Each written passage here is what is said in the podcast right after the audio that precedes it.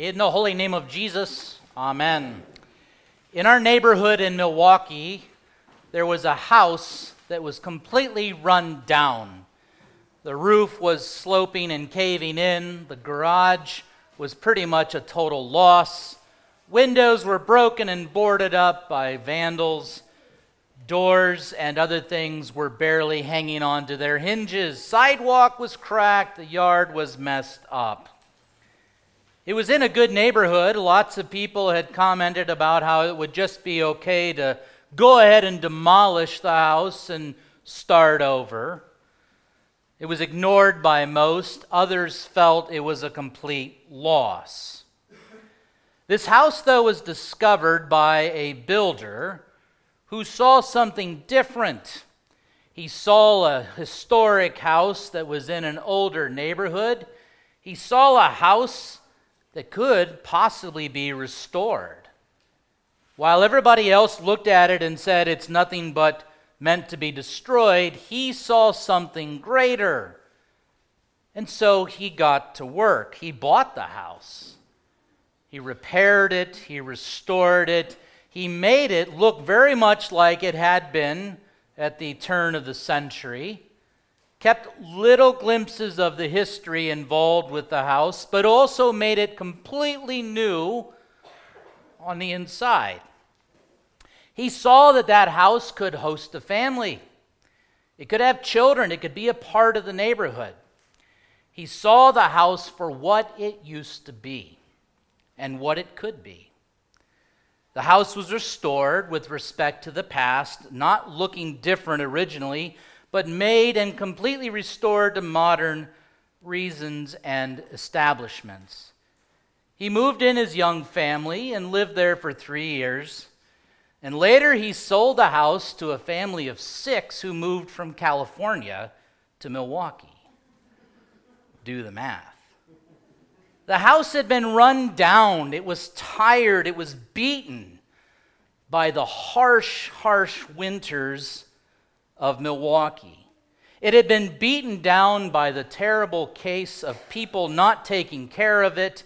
It had been beaten down by others trying to tear it down, trying to vandalize it. Everyone around it looked at it as a total loss, but someone looked at it for what he thought it could be. He cared for it. He took the time and the energy and love and it was a lot of love and work and energy, and he restored it. Why am I getting into all of this here today? This is how Jesus sees you as the church. You are his house, you are his temple. When the world looks at you, the world looks at the church as run down, gutted out, old fashioned, not relevant, not up with modern times. And maybe you feel that way too as you look at the life of your church. Maintenance has been a drain on us. We have a very old building and it costs money. The pews might be a little emptier today. The finances might give us some worry about where we're at. Maybe you feel like we're a bit of a dilapidated congregation. Maybe the foundations are cracking a little bit.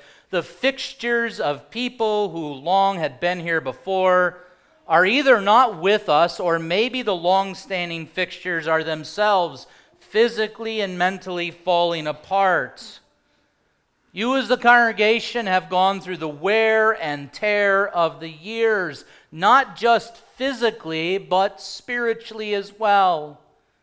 You've encountered not only the spiritual disaster of our communities and our world today with its completely anti Christian mentality, but you've also experienced the wars and rumors of the wars for well over 80 years the worries and thoughts about loved ones going over to seas and places not known, putting their lives on the line, and even going to some of the funerals, maybe for those who lost their life.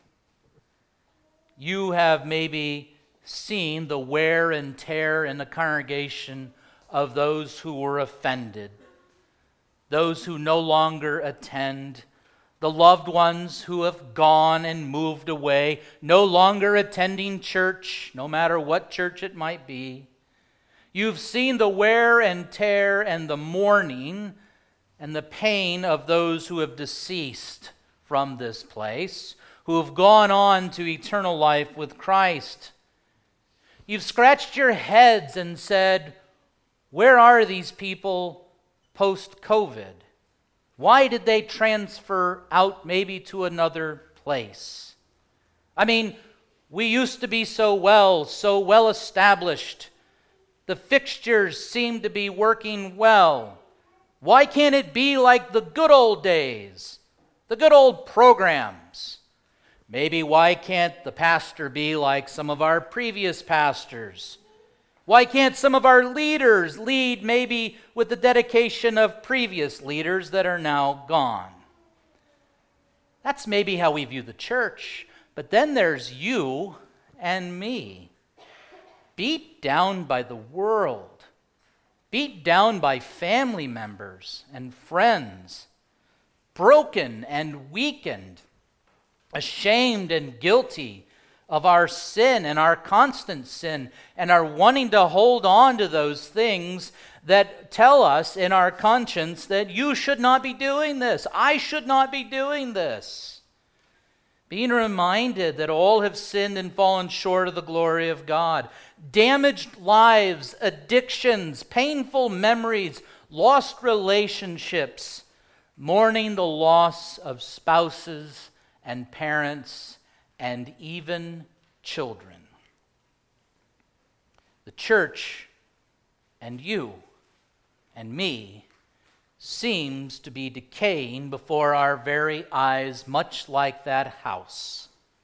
Just like the world, it seems to be getting worse as we suffer the weather and the fury of all of the world that we live in today, and that you and I have added to it.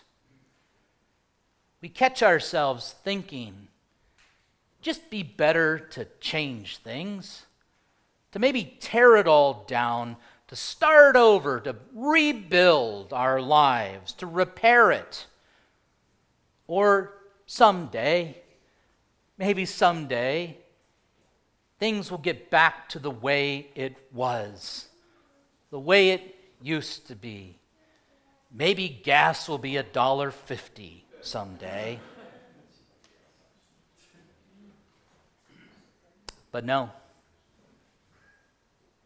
I hate to say it, I don't think it's going to get any better, nor should you expect it. Beaten, worn down, tired, damaged, and broken lives and church. But that is not what Jesus sees in you. Be reminded what Jesus says Behold, I make all things new. On the Mount of Olives here today, it might seem a little bit odd that Jesus is talking about the Beatitudes in the context of All Saints' Day. I mean, why can't we talk a little bit about something where Jesus goes to prepare a place for our loved ones and that you'll be there with them someday? But Jesus sees on the Mount of Beatitudes people who are tired and weary and damaged, tired of the religious Pharisees and scribes who constantly were bombarding them with all of the regulations that they had made up. God is not going to be pleased with you if you act like this or do this. Better get in line, better be a better Christian, better be a better follower of God. They were tired because they knew in their heart of hearts they couldn't. Jesus saw people wearied by oppression by their own sin, by their shame, their guilt. The things that people might constantly remind them of what they had done in the past, and then the present sins that they had committed as well. They were riddled with guilty consciences, never seeming to get things right, worried and concerned about the future, worried whether or not their loved ones even love them, let alone maybe even God cares a rip about them. But that's not what he saw on the Mount of Beatitudes. And that's not what he sees when he looks at you. He doesn't see you as a dilapidated failure, a weather beaten, broken house tossed by the storms with foundations cracked. He doesn't look at you and say, Your fixtures are old and falling apart. You don't look the way that I want you to look. You don't look like you're worth anything. He doesn't look at you as old and tarnished or as somebody who just needs to go away or be thrown away. He sees the multitude of the blessed. He sees the Father's house in heaven, but also here on earth. He sees the blessed saints with you as saints. All the saints. That's why all saints is not just about those who'd gone on before us, but about you as well. He sees you as the builder, as the craftsman, as somebody who looks at you with great value. After all, every last one of you was created in his image and likeness. Every last one of you was knitted in your mother's womb. Every last one of you is the apple of his eye, precious in his sight. No matter what the world might think of you, online or in person. He sees you as his body, his temple. And he is building you and me up into a spiritual house whose foundation is himself. And the walls and the rafters are the apostles and the prophets. He comes to make us new. He comes to us so that he may have his home with us and with the Father. If anyone loves me, he will cling to my word. And my Father and I will love him, and we will come to him, and we will make our home with him. That happened in your baptism. Jesus making you new. You are now holy, innocent, righteous, blameless in his sight. He looked beyond all of the sin and the destruction that you have caused and that others have caused against you. He looked at you for who you are a prized, valuable possession. He looked beyond all of the ways of beating ourselves down and everything else that has been done to us and he looked upon you as his prize, not only his home, but also his bride. In holy baptism, you are now a holy dwelling for the divine holy Trinity. You are given the sacred bond of peace, love, and joy between the Father, Son, and Holy Spirit. And it means nothing more than today that you are blessed no matter what you face. That is what the kingdom of heaven is in your midst. The Beatitudes today have been abused by Christians. They have called them the Beatitudes, as if you want to mourn, you want to thirst and hunger for righteousness' sake as if you now must do these things. The Beatitudes are not a list of what you need to do to be blessed. These Beatitudes describe you when the world around you and with you goes to hell in a handbasket. you are blessed. Poor in spirit, hungry, thirsty, persecuted, mourning, you are blessed. We are comforted from the burden of sin and shame by the promise of what Jesus says to you each and every day. You are forgiven. You are restored. You are cleansed by my blood. The new heavens and the new earth, whose king reigns with righteousness and purity forever, is right here now on earth as it is in heaven with all of the loved ones who've gone on before us. Here, the righteousness of Christ cleanses you of all of your sin and satisfies your needs and wants for a clean conscience. Here, you receive the divine mercy from our divine friend and brother, the divine builder who purifies your mar- hearts so that you may see God face to face. Here, you are not called sinner or God hater.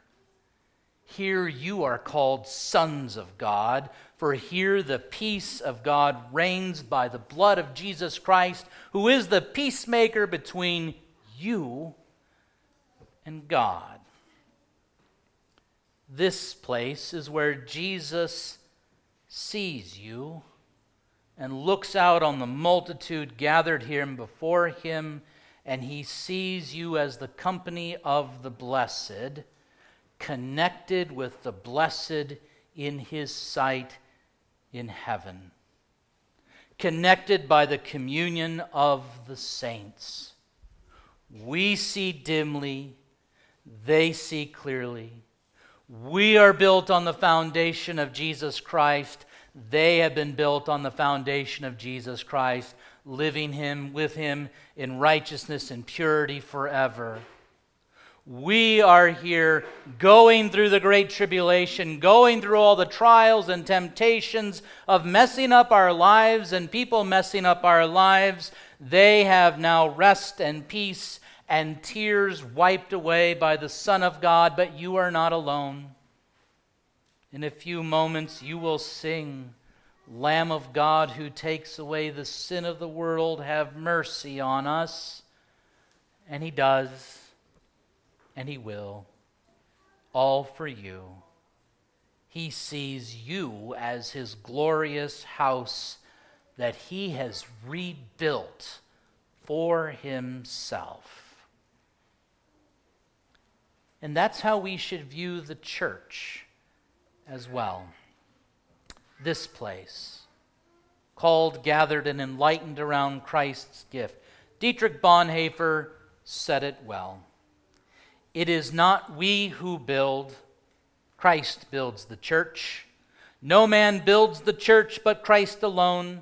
Whoever is minded to build the church is surely well on the way to destroying it for he will build a temple to idols without wishing or knowing it.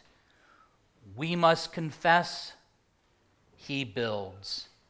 We must proclaim, he builds. We must pray that he may build. Unless the Lord builds the house, they labor in vain who build it. You are the fixtures your heavenly Father loves you so much that he sent his Son who cares about you, who cares about forgiving your past, your present sins, and who will guard you and guide you into the future, just as it was for the saints of old. For Christ Jesus is the same yesterday, today, and forever.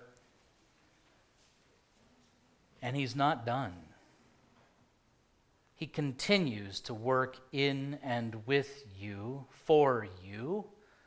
And He continues to keep this place open so that others may be rebuilt and restored by His blood as well.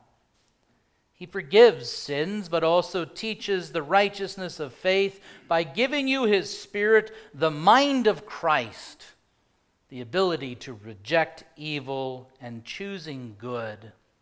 the ability to not live for yourself, but to live for your neighbor who is in need of you, forgiving and building them up as well. He fills you today with the joy of angels who rejoice over every sinner who confesses. But even more so, he prepares a place for you so that when he is finished building on earth, he would come and take you to where he is in the company of all of the saints who've gone on before us. Rejoice you may be beaten down by sin. You may feel frail, depressed, reviled, or rejected by so many. But because of God's saving work through Jesus Christ, because of the Holy Spirit's devotion to Jesus with you and in through you today, your reward is great in heaven. He has built you up on his foundation. And here is your reward today.